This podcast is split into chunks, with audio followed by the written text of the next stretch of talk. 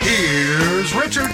Good morning, Manchester, and to those of you in surrounding towns, welcome to hour three of Girard at Large. I am your, wow, it's bright outside host. Love these skylights in our super secret broadcast location above Jacques Flower Shop. Rich Girard, thanks for tuning in.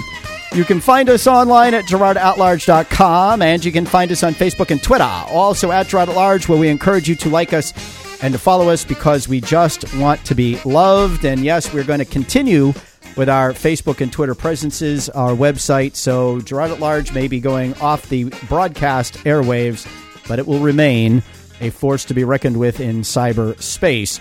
And um, uh, yeah, uh, now some of you are starting to make me feel guilty. Uh, I get this from John in Manchester. It's been a hard week to listen to the show, knowing that it's coming to an end on Friday.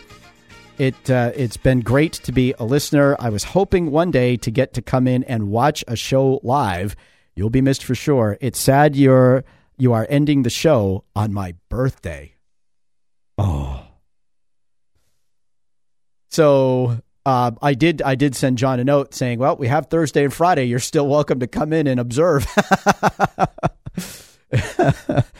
uh, so, uh, just a programming note for tomorrow: John DePietro, uh, the anchor of our uh, Once Upon a Time Web Savvy segment, will come back. It was there were a bunch of people were like, "Hey, can I, can I come on the show before it goes off the air?"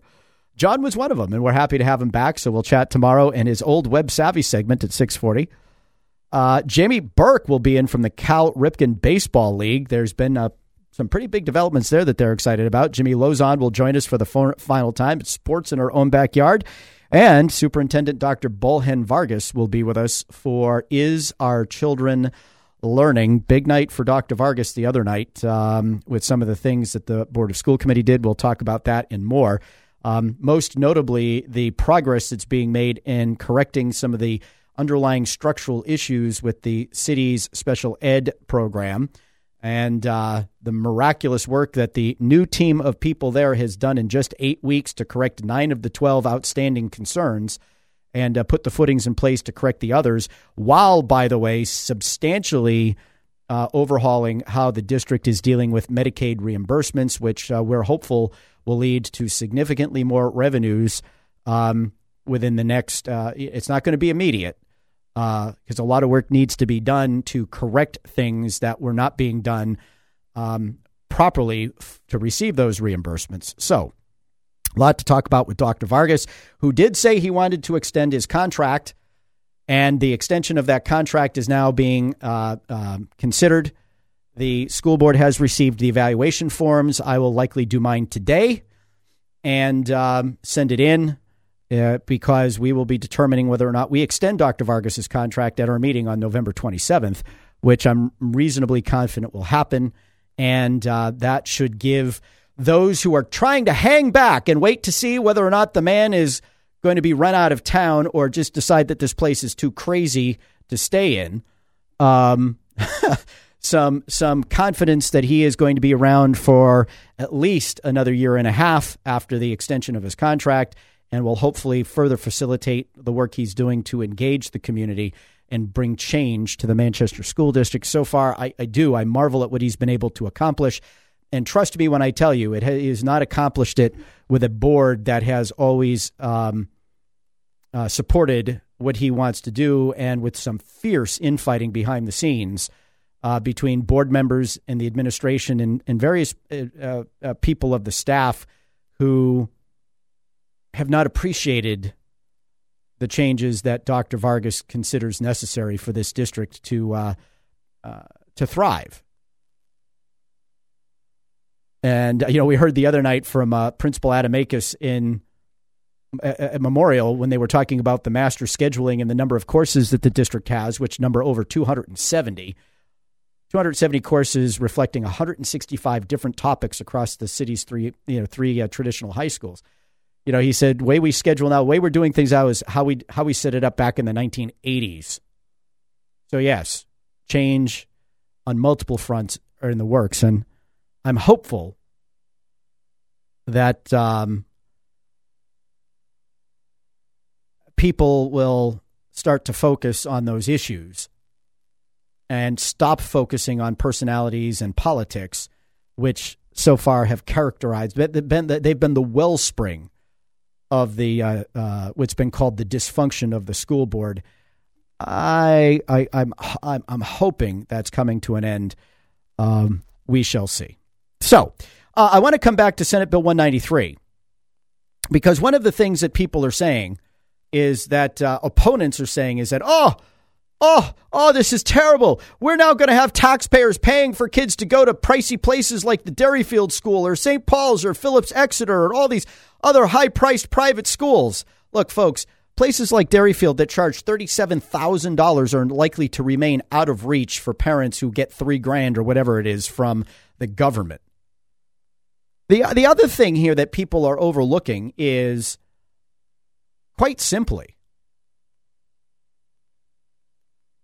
that those monies that quote unquote follow the child very well could end up in a public school system. You know, if there if there are kids in the town of Bedford that want to take advantage of the American Sign Language program that Manchester runs out of Memorial High School, this three grand is money that the parents could put towards paying for their kids to come to the city of Manchester. The town would pick up the difference. And voila. You got a town that's still getting some state aid for a student that isn't going there and is paying the difference in tuition to a neighboring community's schools because one of their students wants to go to a magnet program that only exists in the Queen City. And Manchester gets the revenue from the incoming tuition. See, here's the thing, and this is what I don't get right? Because we hear all the time from uh, the ed- from the educrats in the unions that uh, public education is wonderful. It's necessary. We do this. We do that. We uh, if there are all that in a bag of chips, why, why, why are they afraid of competition? Case in point, uh, my my daughter was at the Founders Academy Public Charter School, right? And as long as the Founders Academy Public Charter School was accommodating us, keeping us happy, and otherwise adhering to the program that it uh, uh, uh, attracted us with, we were good. When they decided not to do that anymore and they decided more or less to become more of the same, we decided it was really no longer worth our time and effort. And oh, by the way, while that was an underlying issue, what also was an underlying issue was the Steam Ahead program at West, where my, my younger daughter, Madeline, saw her older sister Colette and her older brother Dominic, who really have helped West High School pioneer the early college program because it was my kids, my son in particular, who for two months worked with administrators at West to figure out how to get kids from the STEAM program into Manchester Community College. And then she saw her sister and brother literally, instead of going to West High School for all their classes, literally going off to Manchester Community College for four of the five classes that they were taking this semester. She said, "Dad, I want to do that." So even if the uh, the Founders Academy Public Charter School hadn't started, in our opinion, abandoning its mission and uh, negating the reasons why we went there in the first place, I still had my daughter saying, "Dad, I want to do that college thing." So, guess what? West High School in the city of Manchester won my daughter back because it was offering something she couldn't get where she was. And we have our next guest, Mayor Gatsas, to thank for that because the funds being used to pay that tuition were monies that he raised when the program was launched. So, guess what? Manchester provided a competitive option that my daughter wanted to take advantage of, and we, her parents, after discussing it with her, agreed.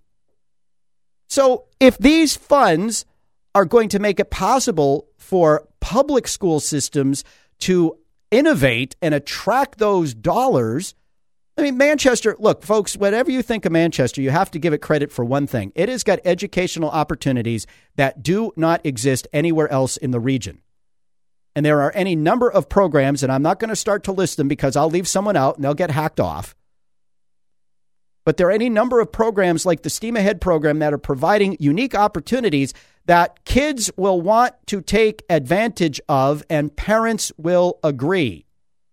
Can you imagine what West High is going to look like once this uh, planning effort to completely overhaul education and how it works is done?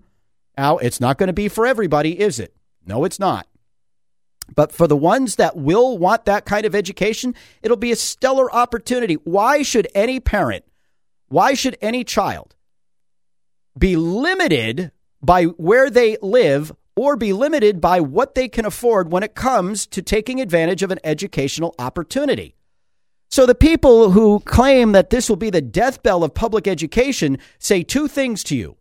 Number one, they say we as a, as a, public schools can't compete because they're not as good, and therefore people will flee them in droves. And two, the only way to make public schools better is to trap people who don't want to be there because there are better options available to them in a system that only makes it possible for the wealthy or a very few of them who these wealthy schools or whatnot can grant scholarships to to get out of.